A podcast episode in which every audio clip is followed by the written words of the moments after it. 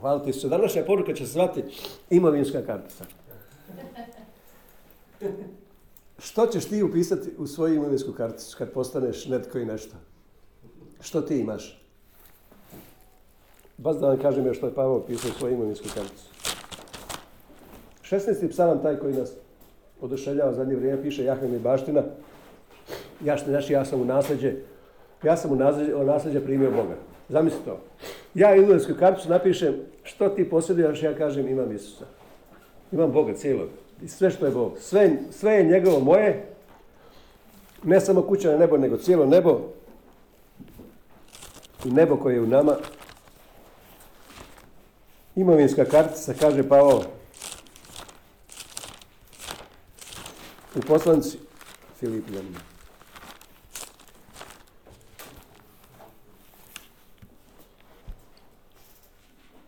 Kaže Pavao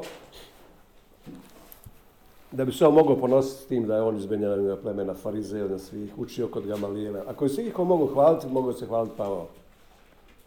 I sa znanjem, erudicijom, vidite kad on njima govori, vaš ovaj pjesnik, znači bio je erudita, obrazovan čovjek. I baš mu Bog njemu dao da on napiše većinu Novog Zavjeta. On kaže, ja bih mogao se hvaliti sa svim.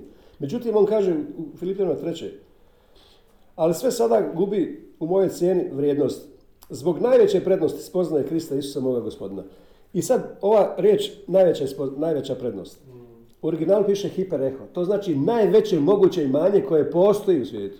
Ne postoji veće da neko nešto posjeduje više. Nema većeg posjeda. Hipereho znači, eho znači imati, a hiper znači uvijek znati da je hiper nešto preveliko. To je najveće moguće imanje. Pa on kaže da sve što on imao, sve što je bio, što čime se mogu hvaliti, sve je to ništa zbog najvećeg imanja, a koje je najveće imanje? Spoznaja Krista Isusa, moj gospodina. Najveća želja Boga našega je da ga upoznamo. To je najveća želja Boga. On hoće da svi ljudi spase i da dođu do potpune spoznaje istine. Što znači potpune spoznaje istine? Vječni život je znači spoznat tebe, sjediniti se, postati jedno s njim. Upoznati znači sjediniti se i postati isto kao on. Da on hoće da svi dođu do potpune spoznaje istine. Koja je istina? On. Samo tada, samo u potpunoj spoznaji istine, čovjek će stvarno upoznati da je radostan i bit će radostan. U svoju imovinsku karticu ti kad upišeš da imaš Krista, spoznaju, da se upoznao Isusa, jer tako ćeš upoznat sebe. Ne može čovjek upoznat sebe osim kroz Isusa. Jer kakav je on, takvi su mi. Zato je evanđelje radosna vijest o istini o meni koja je napisana, pokazana na Isusu. Znači, zato je on došao jer smo zaboravili ko smo. A u grčkim filozofskim školama pisalo ne ulazu gnotki se auton, znači upoznajte samog sebe. I onda su oni upoznavali sebe, a šta su mogli upoznati? Samo su kopali po sebi. Nisu upoznali samog sebe. Znači, kad Bog hoće da ga mi upoznamo, najveća želja Boga je da ga upoznamo. I Pavao kaže da je to najveće moguće imanje, spoznaja Krista, Isusa, našeg gospodina. Zbog toga sam sve sam smatrao blatom i sve da Krista dobijem, da se nađem u njemu, nepravednost koja je bila moja i tako dalje. On piše da se okoristim iz uskrsnuća od mrtvih, da imam udio od njegovih patnje, da imam blagoslove koje on zaradio sa svojim križem, sa uskrsnućem. I kaže Pavao, trčim da to dohvatim. I tako da postignem to nebesko stanje u koje me Bog pozvao po Isusu Kristu i tako misle svi savršeni.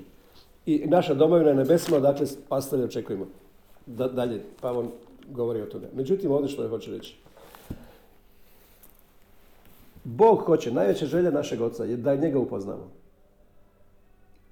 Da prebivamo u njegove prisutnosti. Zašto? Zato što samo na taj način mi možemo praktično doživjeti svrhu svoga postojanja. Bog nas je stvorio da uživamo i da budemo radosni. To je pokret koji zove eudamonizam, da čovjek bude sretan. Ono što sam rekao da je Lennon rekao, da je u školi pisao što ćeš biti kad odrasteš, on kaže ja ću biti sretan. Oni su rekli promašio temu, on rekao vi ste promašili život. Znači čovjek je stvoren da uživa u Edenu i da uživa, da nam Bog da obilno uživanje i da bude sretan i radostan. Sva tvoja radost neka bude Bog, on će dati ispuniti želju tvojeg srca, ali pazi ovo. Čovjek može biti radostan samo kad otkrije, kad upozna Boga. i te ispunine Božje prisutnosti doće punina radosti. To je što 16. psalam kaže. Znate što kaže David u 16. psalmu? David je napisao psalme, ne zaboravite, sve pored općega saveza, u Božjoj prisutnosti. I svirao harfu, liru i pisao psalme, nadahnuo bio Bogom. I on kaže, pokazao sam mi put života, dvotočka. Put života. Jada, orah, haim, jada, znači jada, potpuno s jedinstvom, put, orah, put, Isus kaže put, Isus je on život. Pokazao sam ti put života, dvotočka, koji je to put života? Svojom prisutnošću napunit ćeš me radošću. Tako piše 16. psalam. Kod nas prevedeno, punina je radosti pred licem tvojim. Lice tvoje uvijek prevedi taj tu Božja prisutnost. I sebi s desna blaženstvo vječno. Znači, kad Bog hoće da ga upoznamo i kad upoznamo njega, otkriće nam se da su mi radosni i da smo sretni i da uživamo u životu. Kad upoznamo njega, jer samo u upoznavanju Boga mi ćemo upoznati ko su mi. To znači da je najveće moguće imanje koje postoji je radost. Amen. Najveće imanje koje može čovjek imati je radost, koja dolazi od mistera radosti. Zato što Isus u nama, kad on živi, kad Isus kaže u 2. Korinćanima 6:16 da će on podići svoju rezidenciju nama, to je nagovijestio još u Levitskom zakoniku. Tamo piše, ja ću među njima hodati i s njima živjeti, ali Pavao to prevodi da će on u nama živjeti i podići rezidenciju nama i živjeti svojim životom. Što je on i htio da živi. I tada je on radostan kad on živi kroz nas. Zašto? Zato što kad je on bio na križu, kaže, ako da žrtvuje svoj život kao nakladnicu, produžit će sebi dane. Gdje? U nama, kroz nas. I produžio sebi dane. On je zbog radosti, paze ovo, zbog radosti koja je stajala pred njim pod njoj križ. Znači, Bog sve čini sa radošću. I nas je stvorio sa radošću. Njegova radost u djece čovjekova, kaže Izreka 8. I on je igrao dok je stvarao nas. Bog je radostan. Radost je, Clive Staple Lewis rekao da je radost ozbiljna stvar na nebu. To je ozbiljna stvar na nebu. Čovjek je radostan. Iz Božje perspektive mi smo radosni. I kad je Isus u 45. psalmu piše, kralju svoju ja pjesmu pjevam, jezik mi kao pisarka hitrog pisara, po usnama se milina prosula, milost teče iz tvojih usta, najljepši si od ljudskih sinova. I onda kaže, ljubio si pravednost, mrzio bezakonje. Zato te Bog tvoj pomaza čime? Uljem radosti. Mimo svih. Znači, ne postoji veći dar. Ne postoji ništa više u kosmosu od radosti. Čovjek je stvoren da bude radostan. I Hebrejima 1:9, to Pavao citira. Ja vjerujem da je Pavao autor Hebreja. On citira da je to najveći mogući dar. Da budeš radostan. Spazi ovo. Čovjek koji ima sposobnost, koji nauči, kao što je Pavao rekao, naučio sam biti zadovoljan svime što imam. Naučio je. Čovjek koji mu se objavio Isus nekoliko puta. On je naučio ne gledati na vanjske okolnosti, nego gledati što ima u sebi. Čovjek koji nauči da bude zadovoljan i sretan i radostan, neovisno od vanjskih okolnosti, zove se slobodan čovjek. To je slobodan čovjek. Koga je Sin oslobodio, on je slobodan. A to je slobodan čovjek koji ima Isusa i radost Isusovu i sve ono što je Isus, sve ono što je njegovo i samog Boga koji ima u sebi. I tu radost Isus kaže, niko vam ne može uzeti. Ništa vam niko ne može uzeti u radost. To je slobodan čovjek. Koga Sin oslobodio. Čega ga oslobodio? Od samog sebe. Ono prošli put i pretprije što sam govorio kad Jakov ostane sam. To je put. To je pista na kojoj avion uzlijeće i ide u to da dobije sve to što Bog ima za njega. Što već ima u njemu. Jakov ostane sam. Jakov ostane sam. I to je morao na kraju ostati sam. Jer on je uvijek bježao. Uvijek bježao i na svoje načine varanca Jakov radio, prevarant. Kako da dobije, da zaradi blagoslov svojim snagama. Ali onda se morao sukobiti. Znači, s Bogom to ćemo proći malo poslije, da vidite novi način taj tekst o Jakovu. Zašto je Isus rekao Natanaelu, odnosno Bartolomeju, njegovo drugo ime? Vidim te kao ti si pravi Izraelac bez lukavstva. Zašto je to rekao? Vidit ćemo to. Ali pazi ovo da prije prođem s ovim. Znači, većina ljudi u svom životu se muči i stenje, ne zna odgovoriti na glavne životne probleme u podizanju djece, u podizanju obitelji, u biznisu, na poslu, sa raznim brigama. koje su 75% izvora psihosomatske bolesti, brige. Briga znači merimna, odvojenje od Boga, znači distanca od Boga. Uzeo si ti u svoje ruke svoj život i rješavaš to. Čim je čovjek u brizi, on je preuzeo na sebe to da rješava.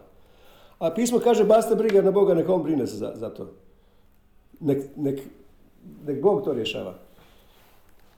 Znači ne mogu, i ljudi se nalaze u problemu, u svijetu.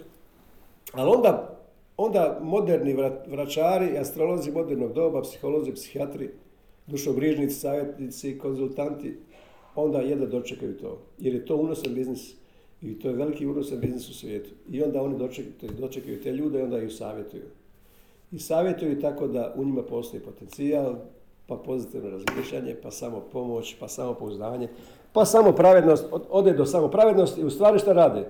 Do mišića razviju starog palog Adama, odnosno popravljaju starog čovjeka, rješavaju uzroke i posljedice, idu u podsvijest, idu ispovijedanje, uzaludne priče koje se najviše prakticiraju baš u kršćanskim crkvama. Popravljanje, kako popraviti starog čovjeka? Niko da im kaže o novom identitetu. Znači ja sam rekao da ono što oni govore, u vama postoji sakriveni ljudski potencijal kojeg treba iskoristiti, da ljubni ljudi zapnu iz petnih žila, od ponedjeljka, od prvog, i svi snaga, a snaga grijeha u zakonu. I što se dogodi? Nakon nekog vremena vide da ti savjeti tih prodavača magle ne vrijede ništa. I što se dogodi onda? Razočaraju se sve to, niko da im kaže pravu istinu. Ti ljudi što su rekli da u njima skriveni potencijal, ali ljudski su bili blizu, ja govorim ono vruće. Istina je da postoji potencijal, ali to nije ljudski potencijal. Jer Petar kaže da su mi otkupljeni od bezrednog nasljeđenog načina života od otaca. Bezrednog, tradicijom nastavljenog, krvljanje to, prebačeni smo u nešto potpuno novo, u novo stvorenje. Niko da im kaže njihov pravi identitet koji je sada, koji rješava sve ljudske probleme. Niko da im kaže što se nalazi u njima. Niko da im kaže što ima silu i vrijednost da riješi njihove probleme. Evo samo da vam pokažem dva mjesta u pismu gdje je vrijednost i sila, što ima da može riješiti ljudske probleme. Piše u Galačana 5. Otvori Galačana 5 da vidiš što. Kaže fino, u Galačana 5 piše Isus, prekinu ste s Kristom svi koji hoćete opravdati u zakon, ispali ste iz milosti. Znači, što znači zakon? Djelovanje u vlastitoj snazi. Čovjek u svojoj vlastitoj snazi hoće nešto popraviti. Prekinu ste s Kristom svi koji hoćete u svojim snagama nešto riješiti. Ispali ste iz milosti. Tako su ljudi neki tumačili da izgubili spasenje. Sjećam se neki učitelja na ovim prostorima, on drži milost u džepu i onda ispali ste iz milosti i onda baci kao gotovo izgubio spasenje. Ne radi se o tome, znači, Krist je ostao u njima, ali ne fercera, nije učinkovit, nema nikakve snage. Ali ne radi. Jer mi pod vodstvom duha na osnovi vjere, i onda piše 6:6, 5:6, uistina je da u Kristu Isusu nema sile, ovdje piše dinamički, kod nas piše vrijednosti, nema sile, ni obrezanje, ni neobrezanje, ništa, nego vjera u Isusa Krista, odnosno vjera da On živi u tebi. Vjera da On živi i radi, koja se manifestira kroz ljubav, odnosno ide na pogon ljubavi, odnosno ide na gorivo ljubavi, da te Bog ljubi. Vjera koja radi na pogon ljubavi, na gorivo ljubavi, ima silu, vjera u Isusa Krista, da On to radi i da živi kroz nas. I taj čuveni stih koji sam ja rekao da ćemo ovdje staviti iz Kološana 1, 26, 27, 28. Otvori poslanicu Kološana. Jedan što Pavao kaže. Znači niko da tim ljudima jadnim što tako pate u životu idu od jednog psihologa do psihijatra do drugog, savjetnika, astrologa, vračeva, ne znam nijakoga. Niko da im kaže tu tajnu koja je bila otkrivena Pavlu. Da usrećimo ljude, ja znam da će nas zvati, znate kako će nas zvati? Usrećivači ljudi će nas zvati. Usrećivači ljudi.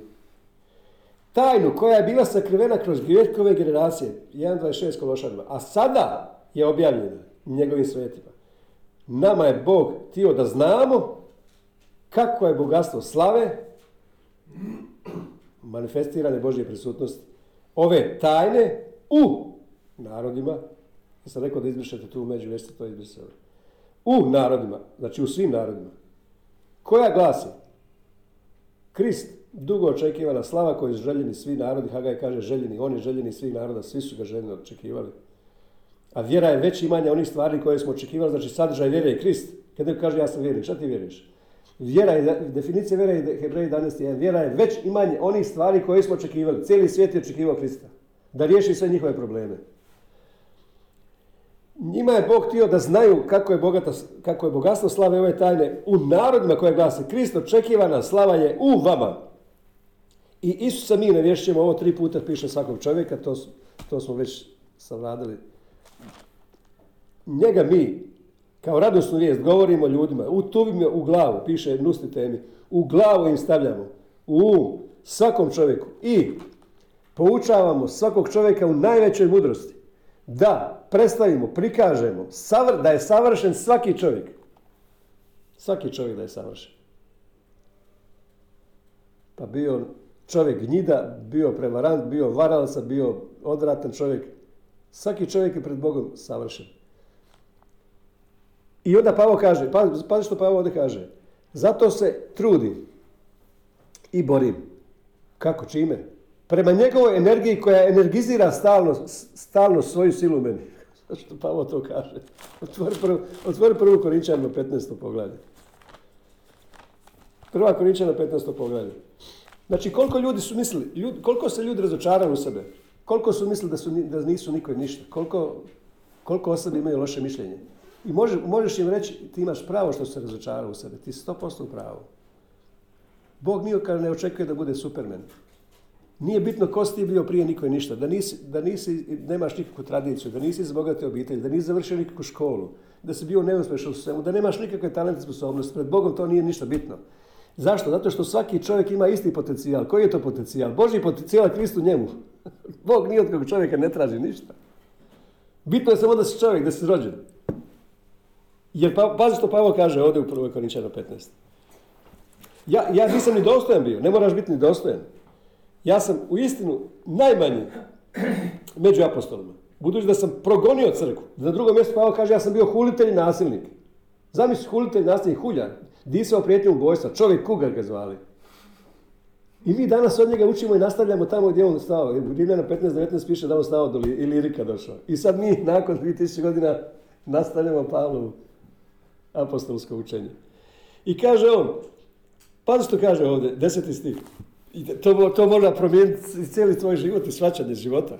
On kaže, to što ja jesam sada, ja sam milošću, sam Božje ono što jesam. A milost koju mi Bog dao nije bila prazna, bez uspjeha. Naprotiv, trudio sam se više nego oni svi, ne ja. Znači živim, ja se trudim. Ali kako kaže u Kološanima, djelotvornost energijom koja energizira svoju silu meni. Zato je njegovo evangeliziranje bilo najlakše. Pavao se totalno kao na Duracell baterije oslonio na Boga. I neuništiv bio. Njega ruše, a on se diže. Ko ona olovka što izgleda ko kap kiše. Znaš ona olovka koja izgleda ko kap kiše. Kad je staviš ovako, srušiš je, ona se digne gore. Znači, Pavao je bio neuništiv, njemu je tako lako evangeliziranje biti zato što on govorio meni je Krist objavio, svojom milošću Bog prošao kroz mene, kroz dija. Znači prošao kroz mene, prošla Božja milost i on objavio sina kroz mene i ja ga želim objaviti svima. Znači nije Pavao išao, ovaj bi čovjek bio dobar potencijal za Boga. On ima dobre talente, on je pametan. A ovaj ništa. Ali svi ljudi su isti. Svi ljudi su isti, nema se niko ponositi, ničim se ne može niko ponositi osim Isusom Kristom. Niko nema prednost ni nad kim drugim. Svi su pred Bogom jednaki. I kaže, milošću sa Božjom to što jesam. Milošću sa Božjom to što jesam. To što isto Pavao što rekao živim, ali ne više ja, nego Krist, ja sam dopustio da živi Krist kroz mene. Živi li ga živi. Produžio sebi danja i živi. Svojim životom. I sve mu je moguće. Sve sposobnosti njegove on. I što onda Pavao kaže? Slušaj što Pavao kaže. Ja sam ovdje preveo da vam kažem kako u slobodnom prevodu piše ovo što je. Otvori 2. Korinćanima 12. poglavlje. Da vidiš to. Što je Pavao rekao.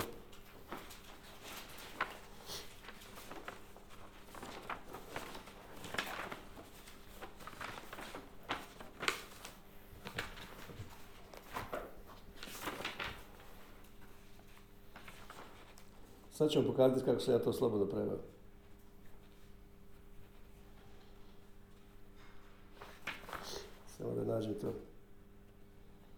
Ovako piše. Ja sam nemoćan. Ja sam nesposobnjaković. Ja sam nedostojan. Ja ničemu ne vrijedim. Ja sam u potrebi. Niko me ne priznaje. Nitko me ne poštuje. Svi me mrze. Ili me progone. Ili me ponižavaju.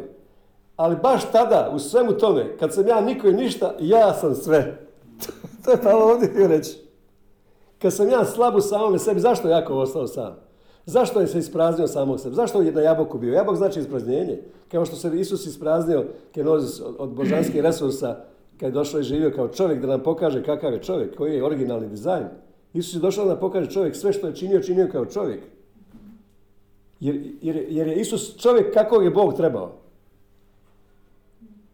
I onda je Pavao rekao, kad sam ja slab u samome sebi, onda sam ja u Kristu, da se na meni eskenizira, šekina, slava, da se na meni šekinizira. Jer je Ivan rekao, riječ se utjelovila, riječ je postala tijelom i prebivala među nama. A ta riječ prebivala je od riječi šekina, što znači slava. Šekina, slava koja je prebivala u svetinje, svetinjama stalno. I pošto Grci nemaju slovo š, oni su šekinu slavu pretvorili kao skinija. A što znači hram? Skinija znači hram. Znači uhramila se doslovno, ušatorila se. Ušatorila se, kao Davidov šator. Pazi, Isus je Davidov šator. Amos kaže da će Bog obnoviti ponovo Davidov šator, da u njemu potraže, da u njega dođu, sklone se ljudi.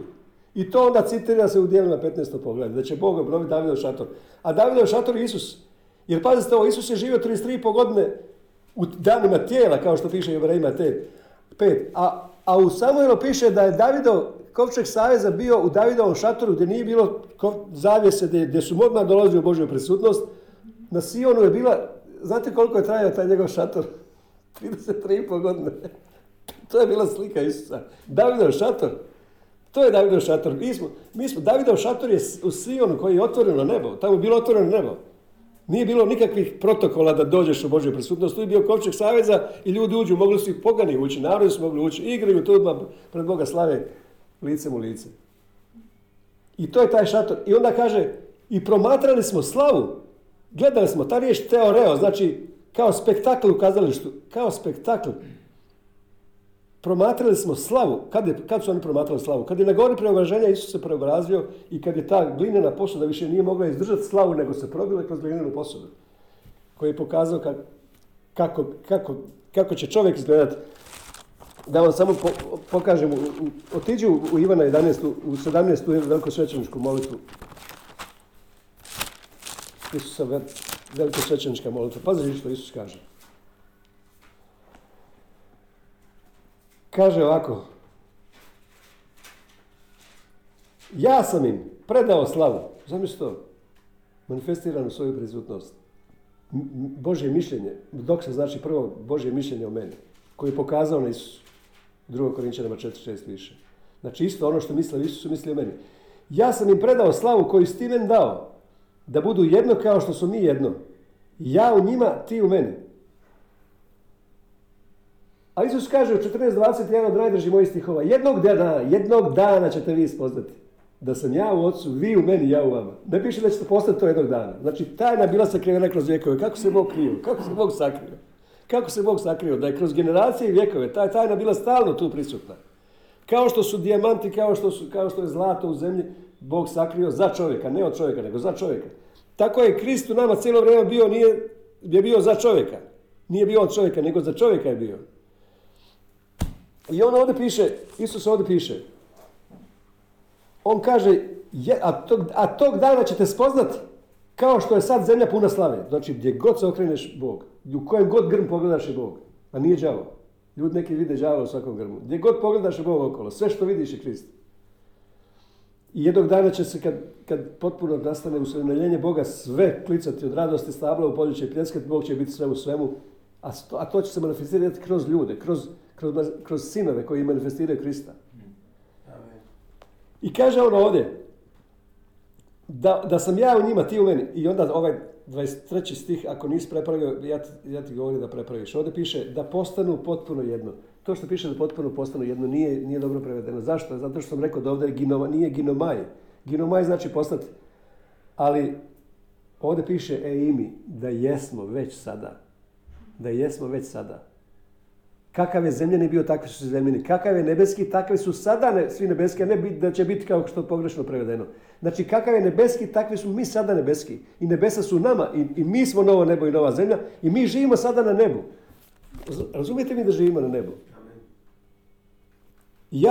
Ja sam to zamišljao, jedva sam čekao. Ja sam mislio kako ću ja jednog dana propovijedati na nebu. Ali to mi se ostvarilo. Ja propovijedam na nebu savršenim ljudima. I vidite kako se im nebo uči. Ja sam mislio kad dođeš u nebo sve će spoznat, neće se učiti. Ali uči, evo uči se u nebu. Ja propovijedam ovdje savršenim ljudima u nebu. Ja u nebu propovijedam.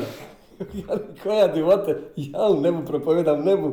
I savršeni svi ljudi. I Bog je mi rekao u Austriji još. Svi će tvoji sinovi biti poučeni direktno od Boga. Svi će sinovi biti teodidaktos. Teodidaktos. I što Isus ovdje kaže? Ego eimi, savršeno, da jesu savršeno jedno. A ovo ljudi citiraju kad hoće ujediniti neke kršćane crkve denominacije, da postanemo potpuno jedno u ljubavi, svi pjevaju zajedno u ljubavi. To Isus mislio. Isus i ja, 133. psalam, kako je dobro i ugodno, kad braća Isus i ja žive zajedno i sve što je na glavi se ilazi na tijelo i onda Bog zapovijeda cavak blagoslov na onom mjestu. Da svijet upozna da si me ti poslao i da si njih ljubio kao što si mene ljubio. Oče, htio bi da oni koje si mi dao budu gdje sam ja, da jesu gdje sam ja. Sve pretvaraju u sadašnje vrijeme. Zajedno, sa mnom, da. Budu svjedoci slave. Teoreo, ovdje piše teoreo. To je, ta riječ je iz spektakla u kazalištu. Da gledaju kao spektakl u kazalištu kako slava radi. Onda su vidljiva manifestacija Boga. To znači, Isus kad je rekao, bit ćete svjedoci moji. Znači, što znači biti svjedok Krista? Očevidac nekog događaja. Znači, vi ćete biti očevici da vidite kako Isus kroz vas živi i radi. A ovdje piše da ćemo biti svjedoci slave. Da ćeš biti svjedok, očevidac toga što slava radi oko tebe. Ali to mi već jesmo. Samo kad nam to legne, da već jesmo potpuno jedno. Jer Bog je htio da nas uključi u perihorezu trojstva, ljubavi, jer Bog je glagol, nije imenica. Bog je glagol gdje stalno kruži u trojstvu, ljubav između Oca, Sina, Duha Svetoga, a nas je Bog ubacio u Sina. I mi smo u trojstvu.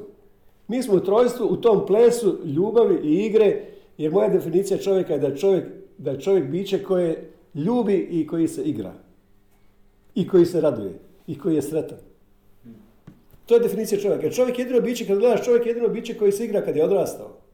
Sve životinje se igraju samo kad su male. Mačke igraju, skakuću se, psići igraju se, lavići igraju, a lav odrasli on samo spava. Mačka samo prejede, pas onaj ne diraj, onaj stari onaj pas. Životinje kad ostane ne igraju se. Oni igraju samo kad su male, ali čovjek je stvoren da se igra, stalno. Čovjek se igra i zabavlja se, i igra, i raduje se, i sretan je, i ljubi. I kad kosmički Krist, kad se manifestira kroz sve, Bog gleda kroz sve, kosmički Krist se, on ima prema sili koju ima u sebi, on će sve podložiti svome tijelu, piše u Filipljanima. Silom koju ima. On će ispuniti sobom sve. On je ispunio sobom sve. Punina onoga koji je sobom ispunio sve. Čime je Bog ispunio sve? Sobom, piše u Filipljanima. Znači, kad on to... Znači, kad nam se stvorio da ljubimo sve ljude, onda kad ljudi vide tu istinu ko su oni, kad vide istinu u svom identitetu, neće biti neprijateljstava između nacija, između rasa, između naroda, između ljudi. Danas ljudi ne samo da ubijaju onoga koga bi trebali ljubiti, nego lažu, kradu, ne znam nije što. Jer sve što, Isus kaže, sve što ste učinili, onom najmanjem učinili ste meni. Jer Isus vidi sve kao dio tvoga tijela. Svi su u Kristu, nema čovjeka koji nije u Kristu. Ne postoji pojedinačno nanovo rođenje. Svi su rođeni. Kad su rođeni? Ko nas je rodio? Ajmo otvori prvu Petrovu. Otvori prvu Petrovu. Da se posjetiš na to. Ivan je rekao da će ovo listanje moći blokirati. Neka bude blagosloven Bog. Petrova 1.3. To što piše hvaljen je, nije hvaljen, nego je eulogija, riječ blagosloven Bog. Otac našeg gospodina Isusa Krista, koji nas po svom velikom milosrđu, uskrsnućem Isusa Krista iz mrtvih, anagenesas. Znači, Otac nas je rodio. Otac nas je rodio kako? Kad je uskrsnuo Isusa, svi su bili u njemu. Svi su bili u njemu. Su ukopani, su razapeti, su uskrsli, su uzneseni u slavu, su posjednuti s desne strane. Zašto gledate Isusa ovoga Galilejića, zašto gledate ovoga Isusa gore? Isti takav su rad. Zašto gledate? Oni gledaju, ali ne znaju da su oni u njemu. Isti takav. će se vratiti za 10 dana. Isti takav, što gledate Galilejci? Što gledate gore? A mi su uzneseni s njim u slavu, kad Isus je bio uznesen u slavu. Cijelo čovječanstvo uzneseno u slavu. I sad ovdje Petar kaže, da nas je Bog rodio iz mrtvih, uskrsnućem iz mrtvih. Ponovno nas rodio. Za šta? Za šta nas je rodio? Za neprolaznu, neokaljenu, neumilu bašnu koja ne stoji sačuvana u nebesima. Zašto? Nama, koje snaga Božja po vjeri čuva, za Isusa, za spasenje i spasenje Isusa. Koji stoji spremno da se objavi u posljednje vrijeme, a posljednje vrijeme je bilo u njihovo vrijeme. Znači oni su gledali spremno, oni su vidjeli da u posljednje vrijeme nisu posljednje vrijeme današnje vrijeme, nego posljednje vrijeme su bili onda, posljednje vrijeme je onda, posljednji dan su bili onda. Koje stoji spremno da se objavi u posljednje vrijeme. Znači on je rodio svi, kad je Isus uskrsnuo, rođen je cijeli svijet. Odnosno, cijeli kosmos je bio nanovo rođen. Sve staro je prošlo. I ništa od starog ne može proći osim kroz neobnovljeni um ljudi. Ali da dokažem to na jednom mjestu, kako je to vidio. 87. psalam, pogledaj to. 87. psalam, čudesan psalam. Kogod ne uči o univerzalizmu, koji je skandal za 99% kršćanskih crkava, da vam nešto kažem, Polikarp, učenik od apostola Ivana. Polikarp iz Smirne i njegovi još učenici, znači prvi 200 godina kršćanstva, svi apostoli i njihovi učenici su bili univerzalisti. A onda se počelo dijeliti na spašene, nespašene, ovakve, onakve, a postoje samo oni koji su povjerovali i oni koji nisu povjerovali. A zašto će suditi Bog ljude tamo ako Isus sudio grijeh, svi ljudi, ako Isus sudio grijeh, uništio grijeh, ako je grijeh uništen? Za šta će suditi Bog? Zubi su pripremljeni. Kaže, slušaš što 87. psalam, kaže, ovo je čudesan psalam. Znanje svoje na svetim gorama ljubi Jahve, draža su vrata Sionska nego svi šatori Jakovljevi. Slušaj, 3. stih kaže, divote se govore o tebi grade Božji. Koji je to grad Božji? Mi smo grad Božji. Nebeski Jeruzalem. Crkva. Nebeski Jeruzalem, mi smo grad Božji. Rijeke i rukavice vesele grad Božji, Duh Sveti. Rijeke žive vode iz nas izlaze. Grad sa temeljima koji je Bog graditelj tvorio. Znači to je 3. hram koji je Abraham očekivao, Izak očekivali svoj grad. Nisu očekivali 3. hram. Nisu očekivali ovaj hram što se misli napraviti u Jeruzalemu. Nije to, nego slava 3. hrama našeg tijela će biti veća slava od Salomonovog hrama. I onda ću dati šalom i onda ću dati blagoslov. To piše Hagaj. I onda kaže, divote se govore o tebi grade Božji. Rahab je Egipat, Rahab i Babilon. Računat ću i brojit ću onima koji me štuju. Vidiš ovo? Egipat, Babilon. I oni su rođeni tu. Baš to dalje piše. Filisteja, Filistejci, Pelištin. Narodi koji su prašini, prašinari, Palestinci. I Tir. I narod Etiopije. I oni su rođeni onda. Gdje su rođeni? U Kristu. Kaže, o Sijonu se govori. Sijon je otvoreno nebo. Davidov grad. Nebeski Jeruzalem. Šta se govori Sinovi? Ovaj i onaj, u njemu je rođen. U Kristu.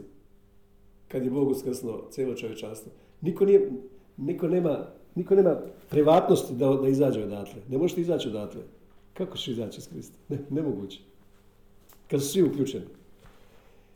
Ovaj i onaj rođeni su ovdje, svevišnji ga utemelji. Gospodin će zapisati knjigu naroda. Ovi su rođeni ovdje. I sad moja vizija, kad sam, činim se, prve godine kad sam spoznao istine malo. Tad sam imao puno vizija.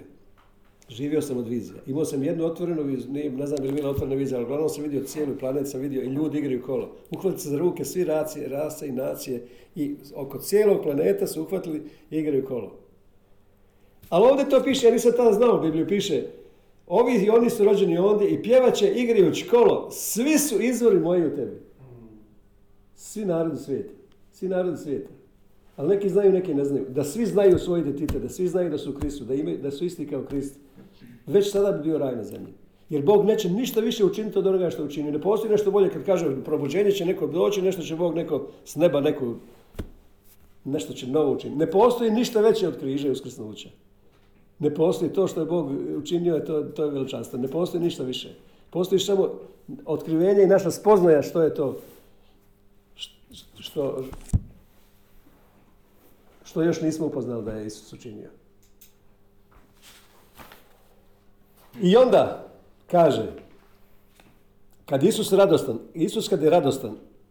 kad živi kroz nas, Isus kad je radostan, onda ta radost njegova se širi na moju radost. Kad sam ja povezan sa njegovom radošću, onda mister radost kroz mene manifestira svoju radost. Kao što manifestira sve svoje, i njegovu pravednost, i njegovu mudrost, tako on manifestira radost, jer Bog je radostan. Piše u pismu da se Isus smijao, samo kod nas nije dobro prevedeno. I to grohotom se smijao. I Abraham se grohotom smijao. Ali pazi zašto je radost bitna. Bitna zato što je radost naša snaga. Radost uvijek dolazi kad dođe otkrivenje. Otkrivenje uvijek prati radost. I radost je ta snaga kojom se sve ono što je već, što imamo u Kristu Isusu, kao što Filemonu kaže, svako dobro koje imate u Kristu Isusu, da se manifestira vidljivom, neophodna nam je radost. Ona upravo dolazi iz otkrivenja. Radost je naša snaga. Zbog toga u tom molitvi tihovanju, u Božoj prisutnosti, kad zauzdaš konje misli koje djeluju po autopilotu, koje razmišljaju o prošlosti, budućnosti, koje primaju informacije svijeta, kad to zauzdaš i kad se fokusiraš na Boga i u njegovoj prisutnosti, u toj prisutnosti dolazi radost. I ta radost je upravo snaga koju često ljudi troše na beskorisne stvari. Umjesto da se fokusira na to iz prisutnosti, dolazi radost koja je neophodna za manifestiranje svega. Čovjek kad je radostan, on je sigurno nedodirljiv i sigurno to što je on vidio u otkrivenju, sigurno će vidjeti kako se to manifestira. Zato Isus govori o molitvi povezano s radošću, vašom radost niko neće uzeti. To je sigurno zato što prvo i osnovno što ti hoće neprijatelj uzeti i misliš što ti hoće uzeti radost. To je prvo što ti hoće uzeti radost. Koja dolazi, a odakle dolazi radost? 16. psalam. Pokazat ću ti put života, način kako treba živjeti. Jer Bog hoće da ga upoznamo, najveća želja Božja. Iz tvoje prisutnosti, tvojom prisutnošću ispunit ćeš me radošću. I Nehemija 8.10 kaže, radost Božja je vaša snaga. Za utjelovljenje svega što ti dobiješ otkrivenjima. Jer ne postoji otkrivenje koje si dobio od Boga, a da nije radosno. Ne postoji propovjed koja je o kraljevstvu, a da ti nije stvorila pravednost, mir i radost. Zato što te riječ Božja oslobađa i čini te radosnim. I kad te dobiješ otkrivenje, ono je popraćeno sigurno sa radošću. I ti ostaneš u toj radosti. Ostaneš u toj radosti i gledaš na okolnosti sa visine i uopće se ne obazireš na to. Sam rekao da čovjek koji je sposoban da se raduje u Kristu Isusu, bez obzira na vanjske okolnosti, je jedino slobodno biće na planetu. Čovjek koji ljubi i koji radostan ljubi, čovjek koji ljubi i koji se igra. A on, zašto pismo kaže da radosno srce najbolji lijek? Gehak 2 puta piše tu dvostruka milost. Radosno srce najbolji lijek. Veselo srce ozdravlja lice. Radosno srce najbolji lijek. Znači to ozdravlja čovječanstvo. Radost ozdravlja čovječanstvo. Što je Sanja jednom rekla da i ovi čak u New Age uče da ako ne jedeš jelo sa radošću ne prima se. Tako se nešto ti govorila. Ne probavlja se. Jer se pretvara se u kiselu hranu. Znači treba, ti ljudi iz New Age otkrivaju stvari i neke možda više od nas. Znači radi se o tome da se Krist hoće iz nas manifestirati sve ono što jeste, da se kroz nas manifestira i da onu propovjed što čuvam jednom, a žao mi da nismo je snimili, da ne osjećaš se, kad sam mi rekao kako je propovjed o Perezu, Farezu, kako te razmontirala. Jer ovaj je počeo prvi izaći, Zarah, međutim ovaj vrati ruku, crven konac imao i izađe Perez. A Perez je u starom slika Isusa. Postoji nekoliko slika, 7 slika koje će govoriti s Isusa iz starog zavjeta. To je bio Isus. I kaže ovaj, kakav je prodor napravi, kakav je proboj napravi, kako sruši pregradu, tako piše. A koju pregradu je Isus srušio? U Efežanu piše da on neprijateljstvo koje je bilo između Boga i čovjeka, taj grijeh, taj način razmišljanja, on pregradu neprijateljstva u samom sebi uništi grijeh. On je taj Perez koji je srušio pregradu i on se prvi pojavio. Pusti Isusa uvijek da živi prije tebe. U bilo kojoj situaciji, u bilo kojoj teškoj situaciji. Pusti Isusa da se objavi. Pusti da on prvi izađe. Perez, Fares. Da se Fares rodi iz tebe. A onda će i Zarah, njegov brat, biti blagoslovljen. Jer Zarah je imao Etana Hemana koji su napisali 2 psalma. Koji su bili najmudriji za Salomona. On je pustio da Perez izađe. Fares. Prvi Isus da izađe. I onda ti koji živiš. Ali on živi svojim životom, a ti uz njega živiš i onda ti i Bog. Onda Pavao kaže, kad sam slab, onda sam jak. I onda meni kaže jedna žena, a kako to? Ne slaže se. On rekao, ja ne mogu ništa, ja sam slab. A u Filipljama 4.13, što je Holyfield, kako se zvao onaj boksač? Holyfield stavio tu i drago se Josip Speaker kaže, sve znam o njemu, ne znam šta mu ono znači Filip 4.13. A on kaže, sve mogu onome koji me osposobljava snagom iznutra. Znači koji u suprotnosti s ovim, ja sam slab, ne mogu ništa, sam u sebi ne mogu ništa. Jakov ostane sam da se isprazni u samog sebe na jabuku. Ali onda kad je dobio Božju sposobnost, Kad je dobio Božju sposobnost, kako se nazvao? Znate li kako se nazvao? Ajmo otići na taj krucijalni stih današnje poruke. Tvoja imovinska kartica da ti imaš radost. Imaš mistera radost i imaš radost. Koji ono bješe poglavlje? Postanak 32. Postanak 32, ajmo malo o Jakovu. Kaže one noći, ustane. Ovo je meni jedna od najdirljivijih priča, inače, kad ja kad čitam ovoga, kod kuće sam kad čitam, ja plaćem ovoga. Susret Izaka, ovoga, Jakova i Jezava. Ja ne mogu to bez suza čitati. Kad je ovaj prišao njemu i ovaj... Kad ga Jezav zagrlio i oprostio mu. I onda Jakov rekao, to je kod da gledam lice Bože. Jer kad su mili putevi čovječi, tad i neprijatelje miri s njim, Bog kaže. Kad su tvoji putevi mili Bogu, tad neprijatelje miri s njim. Jer znate kad je on je iz Ezava ukrao blagoslov i onda se trebao sastati s njim. On je dobio dojavu da Ezav ide sa 400 svojih momaka. I on misli, zato će ga. A onda on imao 4 žene i onda je stavio prvo ove sluškinje i njihovu djecu ide ispred. Jednu sluškinju pa drugu sluškinju, pa onda ove žene, a na kraju je stavio Josipa, koji je najdražeg sina. Stavio, ako bi pobije ove, i onda u 2 grupe i razastru. Ako pobije ove, možda ovi, a onda on ostao na kraju. A znate koje mu je pripremio dar da ga umilostivi? Kaže, provede onu noć. I kaže, onoga što je pribavio svega sa tim blagoslovom koji je pribavio i kod Labana i sa krađom. Kaže, svom bratu Ezavu pripremio. Pazi ovo što mi pripremio da ga odobrovolji. 200 koza, 20 janaca, 200 ovaca, 20 ovnova, 30 deva dojelica s njihovim mladima, 40 krava, 10 junaca, 20 magarica, 10 magaraca. Stado po stado preda svojim slugama, reče svojim slugama, idite preda mnom, ali držite razmak među stadima. A prvom izda narodu rekavši, kad te sretne moj brat Ezav, pa tu pita čiji si ti, kamo ideš, čije je ovo pred tobom, odgovori, ne mogu čitati. Tvoga sluge Jakov. Ovo je dar koji šalje svome gospodaru. A on je tamo za nama. Jakov. Njegovo ime znači, pazimo, njegovo ime znači Jakbeni. Kaže, Ezav kaže, 2 puta me prevario. Jakbeni znači varalce, prevarant, onaj prefregani lik totalno. On je tio dobro blagosloven svoj način. A s druge strane, Akev znači peta. Akev znači peta i znači ostavljati trag, paze ovo. Ostavljati trag. Da ostavi, jer on se uhvatio bio za petu kad se rađali. I on je stvarno ostavio trag, jedan od likova koji je ostavio najveći trag. Zbog njega je Isus rekao Natanaelu, evo pravog izgleda sebi zlukasta, vidit ćemo to poslije. I on kaže ovako reci Ezavu kad ga sretneš, još mi dodaje, a sluga tvoj Jakov je sam je za nama. Mislio je naime kako ga unaprijed u dobristim darovima, a onda se s njim suočim, možda će mi oprostiti. Tako darovi krenu naprijed dok je on ostao one noći u taborištu. I sada, one noći, on ustane, uzme svoje obje žene, obje svoje sluškinje i svoje 11 djece, te prijeđe Jabok preko Gaze. Prebaciš njih na drugu stranu toka. Prebaci zatim i ostalo sve što bijaše njegovo. I onda ovaj ključni stih 25. Jakov ostane sam. Prvi put on se nađe s Bogom da Bog riješi njegov problem. Znači na svoj način, na stotine načina rješao problem. Snalazio se, posuđivo, tražio od ljudi, radio u fušu. Ne znam što nije radio. Samo izbjegavao da Boga, ali je bio u veznoj administraciji, došao do kraja svojih snaga. Slava Bogu kad dođeš do kraja svojih snaga, kad ne možeš više ništa učiniti. Kad spoznaš da si potpuni nesposobnjaković. Kad se potpuno razočaraš samog sebe. Slava Bogu za taj trenutak. To je Bog čekao Abrahamu da ostane neplodan 13-14 godina. I onda mu je došao.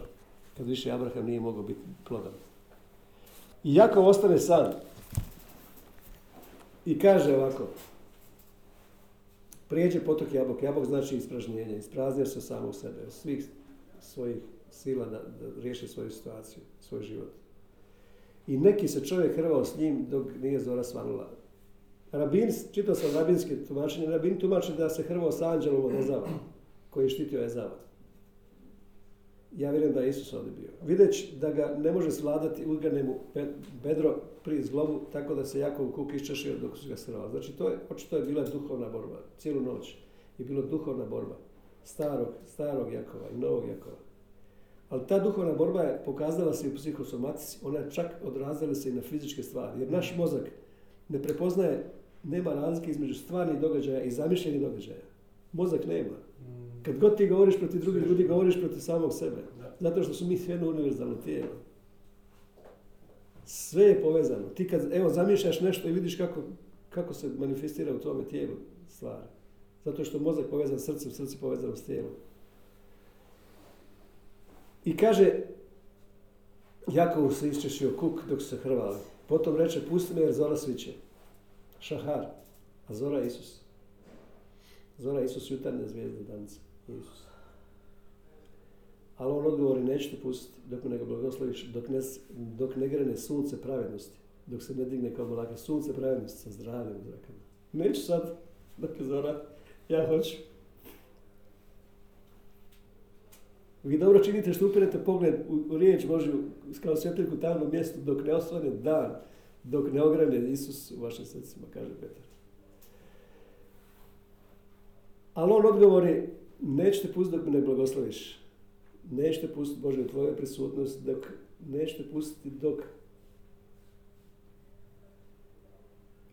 dok molitva ne bude sada i ovdje stanje u kojem doživljavam Božju prisutnost i koju stalno nosim sa sobom.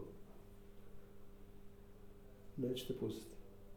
Jer svi oni što su u djelima 2.42 bili su postojani na nadnaravan način. Mojsije je bio postojan na nadnaravan način, kartereo, kod nas piše postojan. Ta riječ kartereo znači bio je silan, nadnaravan način, jer je živio tako kao da promatra nevidljivog Boga. U Hebrejima to piše. Jakov koji mu iščešio Bog kukolektivu, najjači dio čovjeka, je bio u Hebrejima 11 piše da je bio oslonjen na vrh svoga štapa. To znači cijeli svoj život do kraja on se oslonio samo na Boga. Više nije pomišljao na svoje snage. I tamo piše 2.42 bili su silni na naravan način jer su ostali u apostolskom učenju. Bili su stalno u koinoniji, u haburi, u zajedništvu sa Isusom. Bili su u molitvi koja je stanje stalne Božje prisutnosti i u lomljenju kruha koje je poistovjećenje stalna identifikacija sa Isusom. Mišljenje, fokus na Isusa dok se on ne manifestira iz njih. Stalno, što rekao Sveti Augustin. Nakon 10.000 puta ti ćeš znati da ti jedeš to što ti jesi. Da ti si to što jesi. Jer i New Age kaže ti si ono što jedeš. Ali mi jedemo Boga. I postavimo to što već jesmo. Posjećajući se na tu istinu što mi jesmo.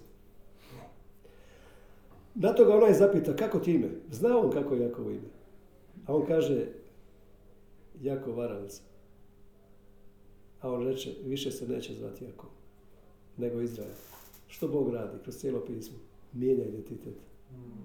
Abraham rekao, ti nisi uzvišeni otac Abraham. Iako ima tu i otac, sin, Duh Sveti, pazi, Ab je otac, Bar je sin, Abraham, Bar je sin, Mem je Duh Sveti. Znači, otac, sin, Duh Sveti, ali bez milosti. Hej, Bog mu je samo ubacio hej milost i postao je Abraham. I promijenio, otac velikog mnoštva nisi, nego sada nisi uzvišeni otac. Ram znači uvijek uzvišen, nego si otac velikog mnoštva. Sara je promijenio ime, Pavlo je promijenio ime, Pavlo ime Željko, Šaul znači Željko, a Pavlo znači maleni. On je promijenio ime, Petru je promijenio ime. A zašto Bog mijenja imena? Samo promijeni identitet, da ti kaže ko ti jesi.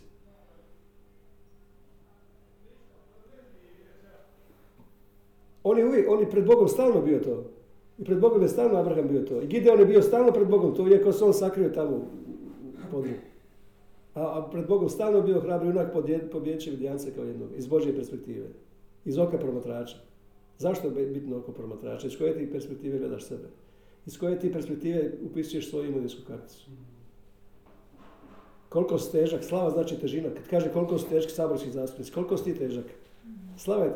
Prvi put se slava spominje u Postanku 31 kad su Labanovi sinovi rekli ovaj Jakov je pokupio sve naše bogatstvo. A tu piše kavod, slava. težina, na hebrejski težina. Slava znači težina. Koliko si ti težak na imovinskoj kartici. Više se neće zvati Jakov nego Izrael, jer si se hrabro borio s Bogom i ljude ćeš nadvladati. Odnosno piše, ti si postao potpuno prožet Bogom i čovjekom i možeš. Znači, Bog i čovjek, Bogo čovjek. Bogo čovjek, svako od nas je Bogo čovjek. Jer mi smo u 100%-noj čovječnosti Isusa Krista sada i niko ne može izaći odatle. Isus će stalno biti naš predstavnik u trojstvu. I mi smo svi, cijelo čovječanstvo je predstavljeno u Isusu, u 100%-noj njegovoj čovječnosti. Jer njegovo silaženje među ljude je bilo sjedinjenje Boga i čovjeka na mjestu čovjeka, a njegovo uskrsnuće i uznesenje u slavu je sjedinjenje Boga i čovjeka na mjestu Boga. Zato ja kažem da nije slučajno oni ljudi u listi rekli evo bogovi su išli u ljudskom obliku, kad je Pavao iscijelio onog čovjeka, hromog. To je bila manifestacija Boga čovjeka, god uvijek Bog želi da živi u ljudskom tijelu. Onda zapita Jakov, reci mi svoje ime ti, odgovori ona, za moje ime me ne smiješ pitati i tu ga blagoslovi. Ovo mjesto Jakov nadjene ime Panim El, lice Božje. I kaže onda, jer reče, vidjeh Boga licem u licem i života ostadoh. Sunce je nad njim bilo ogranilo kad je prošao Penuel, u originalu piše ovako, sunce je za njega ogranilo kad je doživio Božju prisutnost. I iz Božje prisutnosti mu se promijenilo ime i promijenilo mu se karakter. Hramo je zbog kuka. Oslonjen na vrh svoga štapa piše Hebrejima 11.21. Izraelci do današnjih dana ne jedu žile, ne jedu kukurnu tetivu, ne hrane se sa svojih najjačih ljudskih osobina. Znači ljudi misle, evo, kao Šaul, ovo ćemo ostaviti najjače, najbolje, a ovo ćemo pobiti. Ali radi se o tome, ko to ne jede? Zato Izraelci današnjih dana ne jedu kukurnu tetivu, što se nalazi na bedrenom zglobu, budući da je Jakovljev bedreni zglob bio iščašen u kukurnu tetivi. Ko to ne jede? Izraelci. Izraelci to ne jedu. Znači, Izraelci su... Znate ko su Izraelci? A da vam otkrijem tu tajnu. Otvorim u Galačanima 6.16. Ovo je tajna današnje propovjede. Otkrivamo tajnu prije vremena. Kad ne mogu nekad izdržati, onda šta ću. Kaže ovako, 15. stih kaže, istina je, nema silu, kako je prije u Galačanima 5.6 rekao, da nema silu ni vrijednost nikakve. Ništa u Kristu Isusu, osim vjera u Krista Isusa koja očituje svoju snagu, odnosno radi na pogon ljubavi. Jer da ti nemaš otkrivenje koliko te Bog ljubi, ne bi imao vjere. Pazi da je Bog neki ljuti Bog. Niko ne bi imao vjere u njega. Nego vjera dolazi iz ljubavi. Vjera radi na gorivo ljubavi. Da ako nema goriva, nema ni vjere. Znači koliko god više vjeruješ da te Bog ljubi, toliko imaš više vjere. Jer ovdje piše da silu i vrijednost ima vjera koja radi na gorivo ljubavi. A ovdje piše da ne vredi ništa, ni obrzanje, nego što? Nego novo stvorenje. Znači, potpuno novo stvorenje. Vidite da ovdje Jakov imao 11 djece, Benjamin se rodio tek poslije. Oni, Josipa, kad su izdali desetorica braća Benjamina, tamo nije bilo. To znači, novi čovjek je potpuno nastao nakon kad je probila se voda, kad je Isus probio bok i istekla krv i voda. Krv je bila uvijek za otkupljenje, za očišćenje grijeha, za opravdanje, međutim voda je uvijek slika novog života, znači crkva je nedotaknuta grijehom koja nikad nije imala veze sa grijehom, znači kad tako čovjek počne razmišljati, to je sila. Tu je sila u novom stvorenju. Novo stvorenje je kainos, nije nešto novo u vremenu, nego je potpuno nešto novo u kvaliteti koje nikad prije nije postojalo, nije neki brend koji si potrošio ovaj mobitel pa sad kupio sličan mobitel, ne, nego potpuno nešto novo, ne mobitel iz Zvjezdanih ratova. Nešto potpuno, jer riječ kaino znači potpuno nešto novo, nema veze sa onim prije. Nije popravljeno ono staro, nego je nešto novo. I onda kaže, onda Pavao nastavlja ovdje, kaže, svima koji budu živjeli po kriteriju novog čovjeka, to jest Božjeg Izraela, on će imati mir i milost. A što je mir i milost? Sam Isus. Isus, osoba je mir. U Mika 5.1 piše, on je mir. Milost je mir. Što je milost? Slušaj definiciju milosti. Milost je prebivanje Božje, odnosno, prisutnost Božja u tebi koja te čini uspješnim u svakom području. Ona to čini, jer Pavao kaže, Bog je kroz mene objavio milost. Bog je prošla milost kroz mene da objavi Sina, da on živi kroz mene. Znači, milost je Božja prisutnost koja te oprema sa svime da budeš to što jesi.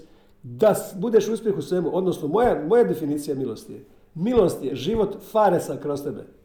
Odnosno, život Isusa kroz tebe. To je milost. Jer milost je osoba. Milost nije princip. Hipermilost, govori ljudi hipermilost. Pa hipermilost, to je hiper Isus. Hiper Isus. Milost je život i sam Isusov život. Sam Isusov život kroz tebe je to. Znači, svima oni koji žive kao novi ljudi, čovjek, nema nikakve sile ni vrijednosti, ništa, ne obrezanje, nego novo stvorenje. Svima koji budu živjeli po ovom medu Izraelu, miru i milosrđe. I kad je Bog dao Jakovu ime Izrael, onda mu je promijenio karakter. Pazite ovo što je jako bitno. Sad je pred kraj, pa možda vam je malo pažnje i koncentracije, ali ovdje je sada bit. Izrael je čudesna riječ koja ima 3 značenja. Prvo je da je to jiš, sastavljeno je jiš, jud, šim, reš, alef, lamed. Znači jud, šim, reš, alef, lamed. Znači Jišrael. Sastoji se od jiš, znači čovjek, ra, vidio, el, Bog. Čovjek koji je vidio Boga. A čovjek koji je vidio Boga više nije isti, nego je vidio kakav je on. Vidio sebe u ogledalu, licem u lice. To je bio kruh lica u lice. Kleofa je bio Židov, on je znao što je bilo u svetinja svetinjama. Taj kruh se zvao licem u lice. Kad je on pogledao Isusa, onda je znao što su oni. Kad im se Isus otkrio u ogledalu, onda su oni spoznali sebe, ubrali s drveta života. To je bilo prvo čovjek koji prvi ubrao s drveta života u povijest. Zato se on zvao pozvan od oca. Kleopatra znači pozvan od patros, pater je otac. Kaleo, crkva je eklesija, ek pozvan iz svijeta. Ek kaleo. Kleopatros i njegova žena. Zašto znam da je njegova žena? Zato piše nije li srce gorjelo nam kad smo išli put. Nije li nam srce gorjelo? Jedno srce, čovjek i žena su jedno. Jišrael. Zato sljedeći put kome bude blagoslovljen, blagoslovi sa flip chartom. Košta 528 kuna. Flip chart ima 3 noge i onda se prebacuje ovako. I onda kad... Ja nisam htio da ono što se briše, nego htio sam da se napiše pa da se ostane i onda se prebaci tamo. I onda može se vratiti ponovno da vidiš. Jišrael, znači čovjek koji je vidio Boga. Jašar el, znači može se još tumačiti kao Jašar el. Jašar znači pravednik, el znači pravednost Božja. Postoje pravednost Božja. I još jud sar el, isto se može, isti izravo slova, jer sar znači gospodar. Saraja znači gospodarica, Saraja je bila, ona je gospodarica bila svoja. Žena u kući drži sve.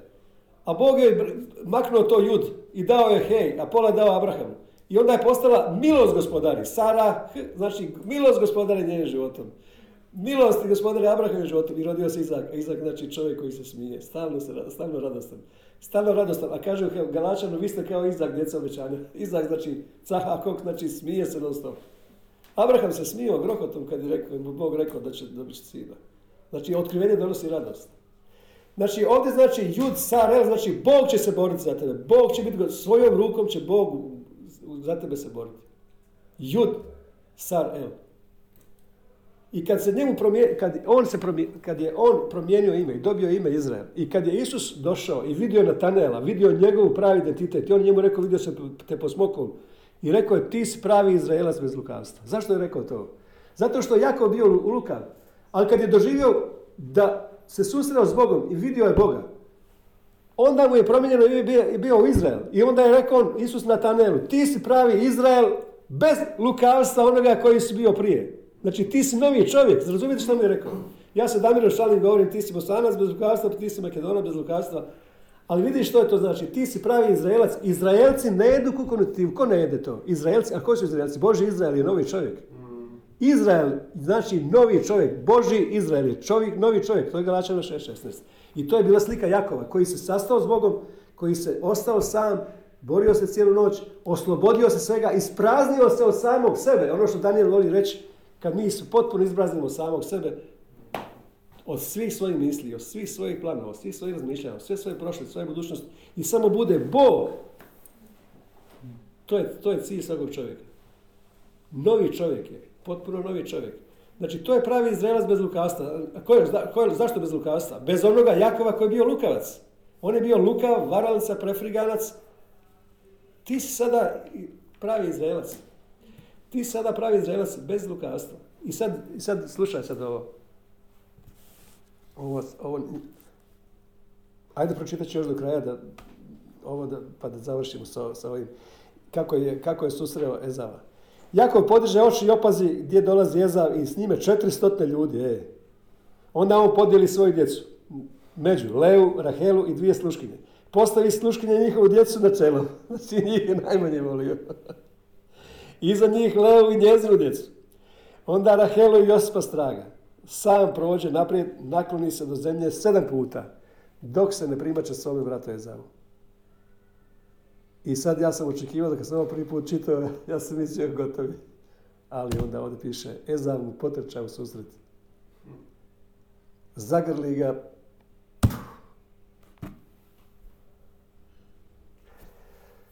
Padnuši mu oko vrata.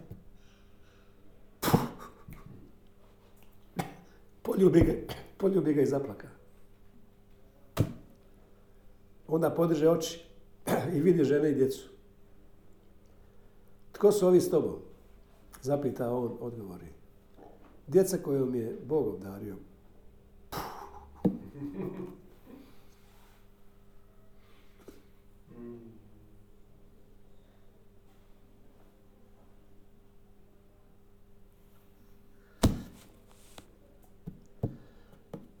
Ljudi često misle da im je Bog dao djecu tek tako.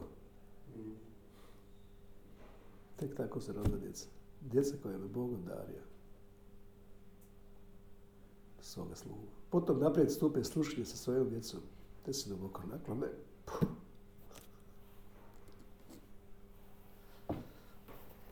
Naprijed stupi i Lea sa svojom djecom. Te se duboko nakloni. Najposlije stupe Josip i Rahela. Te se duboko naklone. Jezav upita, što kaniš sa sobom ovom povorkom? Misli da 200 koza, 30 deva, magaraca, što kaniš s ovim? Što sam je sreo, kaže. Jakov odgovori, naći naklonost svoje gospodara. Jezav odgovori, ja imam dosta, brate moj. Neka ostane tebi.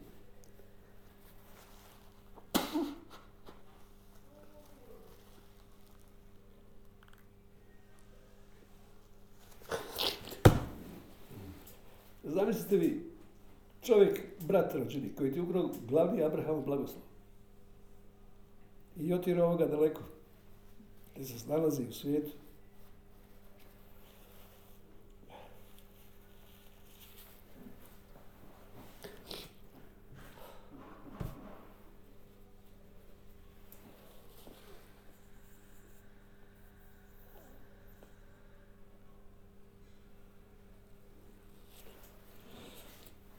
Ja propovijedam radosti.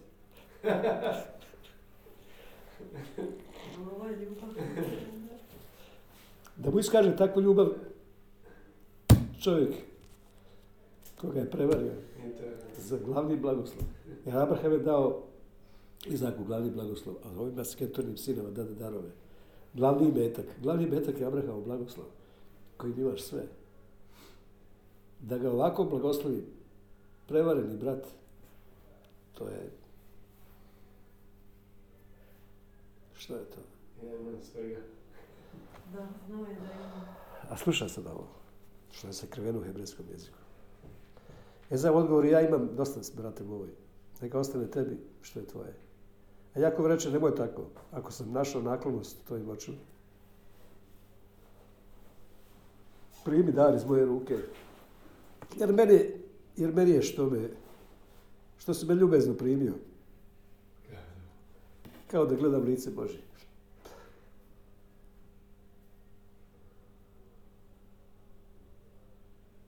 Zato prihvati moj dar što sam ti ga donio. Bog mi je bio sklon. Ovdje piše Hanani. Bog mi je bio milostiv. Kod nas prevedeno sklon. Te imam svega. Kako ga je uporno nagovarao Ezar prihvati. I sada ovdje bitne 2 riječi. Kad Jezav rekao, ja imam dosta svega, brate moj. A Jakov rekao, isto to, ja imam svega, ali to nije isto. Nisu iste hebrejske riječi. Riječ koju Jezav rekao da ima dosta svega je rav što znači imam dosta, ali s ljudskom mukom, ljudskim trudom. A riječ svega što je rekao, Jakov rekao, ja imam sve sa glavnim blagoslovom, kojim nisam se trudio ništa.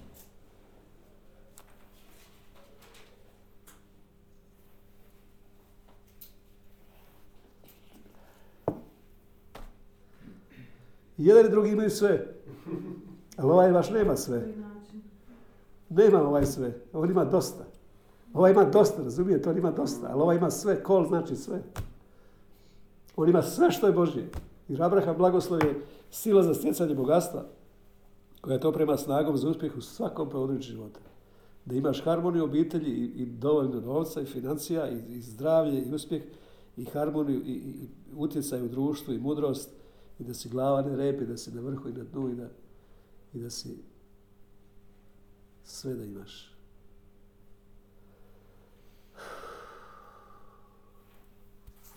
Koliko je prošlo? Ajde, sad ću još, ja sam već počeo doći do kraja. Znači,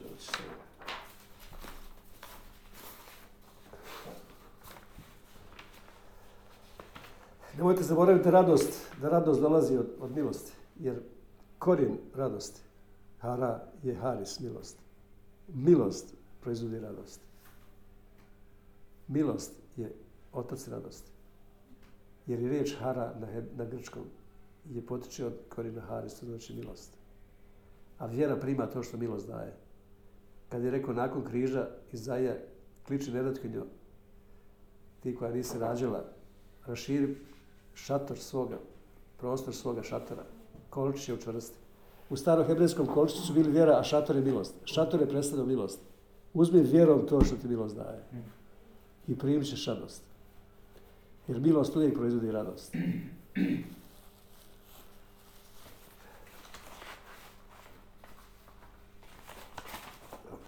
Da vam pokažem to sad. Hvala ti se. Hvala ti se. Da se malo nasmijem iz ovoga, da pređem u radost. Da se nasmijem što sam pisao. Cijeli život ovce se boje vuka u crkvama. Cijeli život ovce se boje vuka, a na kraju i pojeo pastir. Tako to u životu ide. Pastir čuva ovce i pojede. Ali u crkvama je tako. Ovce se boje vuka, na kraju pastori udavi i sveže, razveže, guši, davi. Oni se boje vuka. Boje se vuka. A pastori pojede. Da ti je komedija u svijetu. Kaže, čovjek voli ribu. Kaže, čovjek voli ribu. Znaš kako čovjek voli ribu? Ode u mama, se prevari je, uhvati i ulovi i onda isprže 400 stupnjeva i povede. Kaže, voli ribu. Čovjek voli ribu. Da prevaru je, ulovi i na 400 stupnjeva i prži i pojede i zalije vinu. Kaže, ja volim ribu. A kako ti voliš ribu? Pa da voliš ribu. Ti me mazio i pazio.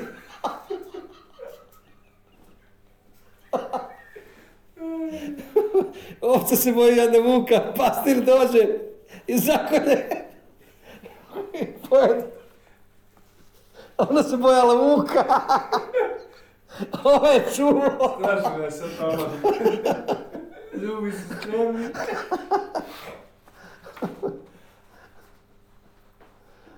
Radi toga.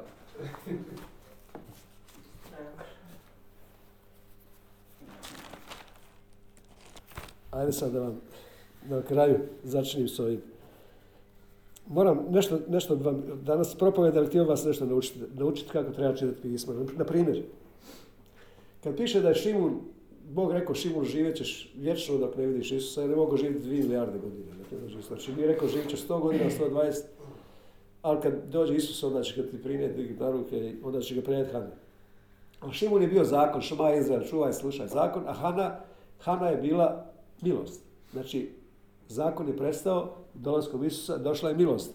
A piše da je Hana bila čer Penuelova. A Penuel znači lice Božje. Ona je bila od lica Božjega. Kad je u Jeremiji piše da je Baruh bio sin Nerija, sin Mahasije, onda ti čitaš, ja gledam što je kao je značenje. Baruh znači bio blagosloven čovjek. Neri znači otkrivenje. Znači, bio je blagosloven zbog otkrivenja, a otkrivenje je došlo kao Božje djelo. Mahasije znači Božje djelo. Znači Božje djelo, kad čitaš ovaj sin ovoga, Jeremija sin Hilke, čitaš uvijek što znači Što je iza čega? Što proizvodi što? Što je rezultat toga? Piše da je Mefibožet jeo za Božjim stolom, bio je hromen na obe noge, imao je sina koji je bio Mika. Znači on koji je jeo za Božjim stolom, on imao sina koji je manifestacija njegovog života bio da je on kao Bog. Mika je naš unuk, Mika znači Micah, on je kao Bog. Znači manifestacija njegovog života je bilo plod njegovog života da je bio kao Bog, jer je on za Božjim stolom. Znači tako čitaj pismo da uvijek gleda, jer u pismu ništa nije slučajno, sve su imena takva. Recimo u Novom Zavjetu piše da je Elizabeta je rodila sa Zaharijom, koji je bio velikosvećenik u to doba, je rodila sina koji se zove Ivan. Krstili pa ja ga zovem potapač. Ali znate da je Zahar, znači Bog se sjetio, Zahar znači sjetiti se, Elizabeta je znači Božji savez Božji. Božji Bog se sjetio svoga saveza, višestrukog šabat. Bog se sjetio saveza i rodio je Ivana, Ivan znači milost. Znači Bog se sjetio saveza i manifestirala se milost. Znači uvijek trebaš gledati kako su poredane imena i šta je to proizvod toga, a ne da gledaš sada ovaj sin ovoga, a ovaj otac ovoga. Ima toga primjera puno u pismu, ja sam to nalazio stalno, da uvijek gledam ko je rodio koga, šta je manifestacija čega. I sada da vam kažem šta je manifestacija Izraela. Znači ti si Božji Izrael. Izraelci ne jedu kukurutivu, zato što znači nemaš ti svoji vlastni snaga što možeš riješiti neki problem. A ima, u ovome sam slab, u ovome sam jak, ovo su tražiti od Boga, ali ovo ću pustiti ja se uzdam uste svoje kljuse, u ovome sam ja područ uspješan i ja ću ovdje raditi tako. Bog ne radi tako. Znači kukonutitivu najveći dio čovjeka Izraelci ne jedu. Koji su Izraelci? Božji, oni koji su novo stvorenje. Piše da u Galačanima 6, 15, 16 da je novo stvorenje, da je to Božji Izrael i on ima mir i milost. I sad kad ti gledaš ko je Izrael imao sinove? Znači Izrael je imao 12 sinova. To znači da je to rezultat našega života. Prvi njegov sin je bio Ruben. A što to znači? Ruben na hebrejski znači pogledajte sin. Znači prva manifestacija njegova, kad je on upoznao Boga, je prva manifestacija plod našeg života, da ti znaš da si sin. Razumiješ to? To je prva manifestacija. Ruben znači sin. Evo pogledajte sin. Ra znači vidjeti, Ben sin. Ruben sin. Ali kako je to tako Bog složio da u tom redoslijedu, 12 imena se razvila u redoslijedu, kako ti sve više i više rasteš u toj spoznaji i da je to plod tvog života. Znači mi čitamo da su to sinovi bili Jakova koji se sad zove Izrael, on imao svojih 12 sinova, to je našo 12 plemena, ali ne, nama Stari Zavjet služi da mi vidimo istinu, ko smo mi. Sve pismo je sve nadahnuto da mi poznamo istinu. Njegov drugi sin, kako se zvao? Njegov drugi sin se zvao Šimun, što znači šuma, znači slušaj. Sine moj, pazi na moje riječi, prigni uho mojim besjedama, pohrani posred srca svoga, jer su one život i zdravlje svima koji nalaze. Znači ti si počeo sada fokusirati se na riječ, slušaš, znaš da si sin i sad fokusiraš se na riječ i slušaš Isusa. Treći sin se zvao Levi i potiče od riječi lava, što znači slijepiti se s Bogom, priljubiti se, slijepiti se s Bogom. I onda piše, u prvoj Korinćana Pavao piše, a oni koji se slijepio, združio, kalao, u hebrejskom jeziku dabak. Ko se slijepio s Bogom, postao jedan duh s njim. Znači, jednostavno se združio, poistovjetio se s Bogom. Ali to ide sve u koracima postepenom otkrivenju. Četvrti sin se zvao Jehuda. To je jedini sin koji je imao potpuno ime oca u sebi. Znači, JHVH, tetragramaton, Jud, Hej, Vav, Hej, znači ruka milost probodena iskazala je milost na križu. Jehuda ima Jud, Hej, Vav, Hej, sve to u sebi još ima dalet. A dalet znači otvorio je vrata Bogu u svoj život. Kako? Što znači Juda u prijevodu? Znači hvala, zahvalnost. To dah, znači ti si otvorio vrata milosti. Križ je otvorio vrata milosti. To dah, zahvalnost. Juda znači onaj koji zahvaljuje Bogu, koji slavi Boga svojim životom. I on ima u sebi otvorio je samo Bogu vrata da kroz njega živi. Dalet su vrata. Jehuda, piše, doslovno piše JHVH i još unutra D. To je njegovo ime. Znači hvala. Znači sve korak po korak. Peti sin se zvao Dan, po kojem Daniel ima. Znači on prosuđuje, ima da razgledanja duhova. On prosuđuje. Prosuđuje s čime? Bog mu dao da prosuđuje. Daniel vidi čovjeka i o sve o njemu zna isto ko Damir. Vi proroci sjedite tu. Da se ja sakrijem, ko zna šta će vidjeti. Proroci u Novom Zavjetu su proroci milosti. Oni vide samo Krista u ljudi. Ohrabruje, izgrađuje, teši. A ne proroča da ovo, ljudi se boje proroka, a sad će on meni nešto vidjeti. Proroci u Novom Zavjetu rade u timovima. Znači to u timovima. Nisu više sam prorok Izaija bio sam prorok Jeremija. Proroci u Novom Zavjetu, u Novom dobu su prijatelji dobri. Vi ste prijatelji. Pružu čovjek.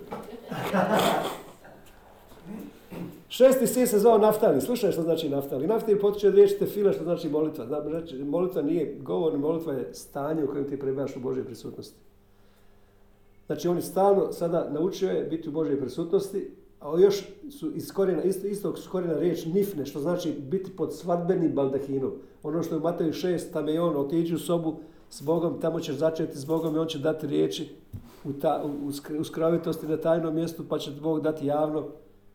To je taj pod svadbenim baldahinom, ista riječ korijena je nofet, što znači medne sladosti u poznavanju Boga.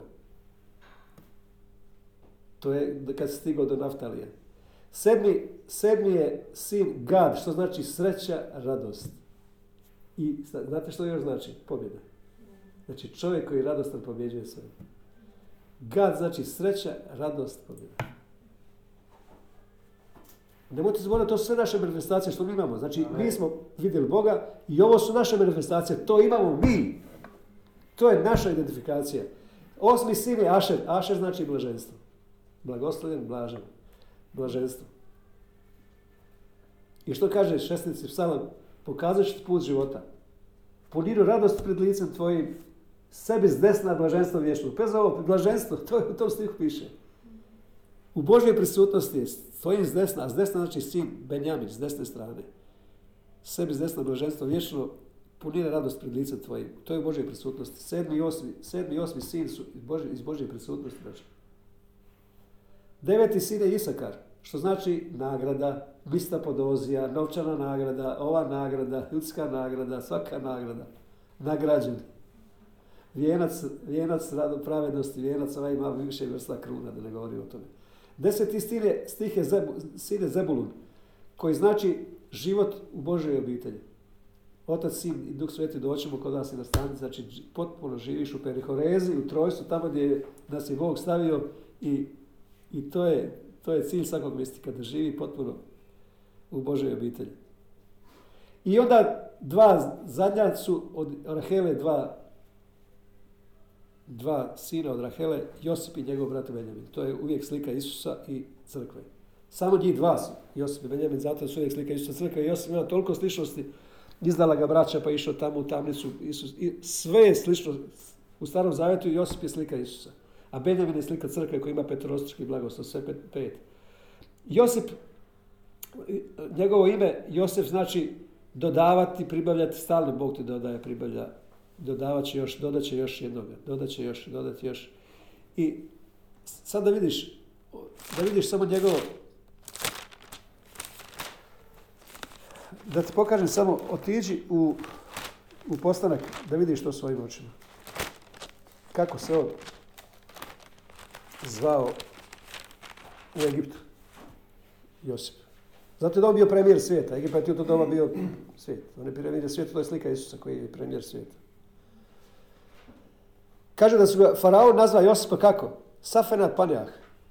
I ja sam čitao to na koptskom, u Targumu, u Onkelosu, na raznim prevodima šta to znači. Piše da kormilar života. Piše da je to otkrivatelj sakrivenog. Vladar svijeta. Znači, onda piše spasitelj svijeta. Znači to? Njegovo ime spasitelj svijeta. Otkrivatelj sakrivenog. Na ivritu piše. Kormilar života. A znate u Egiptu kako su njega zvali Josipa?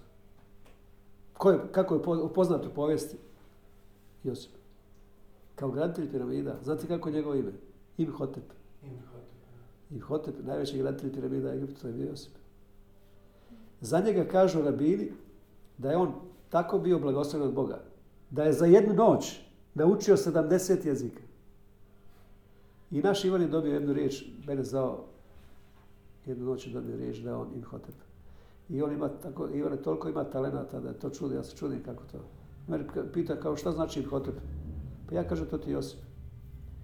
To ti je. Bog ti daje tolike talente i nemoj proći život, a da to promašiš, bez ikakve škole. I nije bitna škola. Nije bitna škola, ni porijeklo, ni obitelj, ni ništa drugo. A Benjamin znači sin s desne strane. Sin s desne strane. I židovski rabini su dali ime Josipu, dodali da je on Jehosef. Jehosef, dodali su mu još hej, milost. Jehosef. Benjamin, znači sin s desne strane, mi smo suposjednici s njim. On je uvijek petorostruki blagoslov. Kad je Josip, sjećate se vi kad je Josip postavio, on je bio, znači onim odorama egipatskim sa ovim velom, i onda kad je on posjeo, dao da se posjednu oni za stol, da ručaju. Znate kako ih je poredio? Poredio i po starosti. Poredio i po starini, oni se čudili. Oni se čudili kako nas je ovaj poredio. Točno po starosti, iza Benjamina ostavio neko, njemu Petar, njemu sve Petro dajte. I kad se sastavili u rabinskoj predaji, piše, ovdje u pismu ne piše, samo piše koja su imena od Benjaminih sinova. Kad je on tražio koji je njegov najmlađi brat Benjamin, koji je bio na njegovom srcu najdraži, jer su od istog oca i iste majke. Sastavili se on i Benjamin i njemu Josip ga pita, imaš li djece? I on kaže, imam 10, kaže, kako se zovu? I on kaže, Bela, Beker, Ažbel, Bela, Beker, Ažbel, Gera, Naman, Ahi, Roš, Mupim, Hupim, Ard. 10 imena. Svaki od tih imena govori o Isusu. On je bio moj brat, pa izgubljen otišao u Egipat. Bio tako čudesan, toliko bio lijep, činio tako čudesan, imao takvu milost. To znači Benjaminov život, naš život, je manifestacija Isusovog života. Razumiješ to? Znači, sinovi Benjaminu odražavaju što je on imao u svom životu. I kad je Josip čuo kako se zovu imena Benjamina, zaplakao i tad je otkrio. I rekao, ja sam Josip, vaš brat. Kad je vidio da je Benjamin dao imena svojim sinovima o Josipovom životu. Ispričao je, prvo kaže, on je bio prvenac moje majke, Beker. Bela, on je bio sin, pa je prodan strancima, pa je bio prvorođenac u moje majke. I na kraju Ard, znači on je bio ruža, on je lijep kao ruža. I onda Josip otkrio i rekao, to sam ja, u tvom životu to sam ja. Razumiješ to? To smo mi. Isusove povijesti, Isusov život oslikan kroz nas. Imam nešto ljepše. Čemo plakati ili ćemo biti radosni? Od radosti plakati. Haleluja.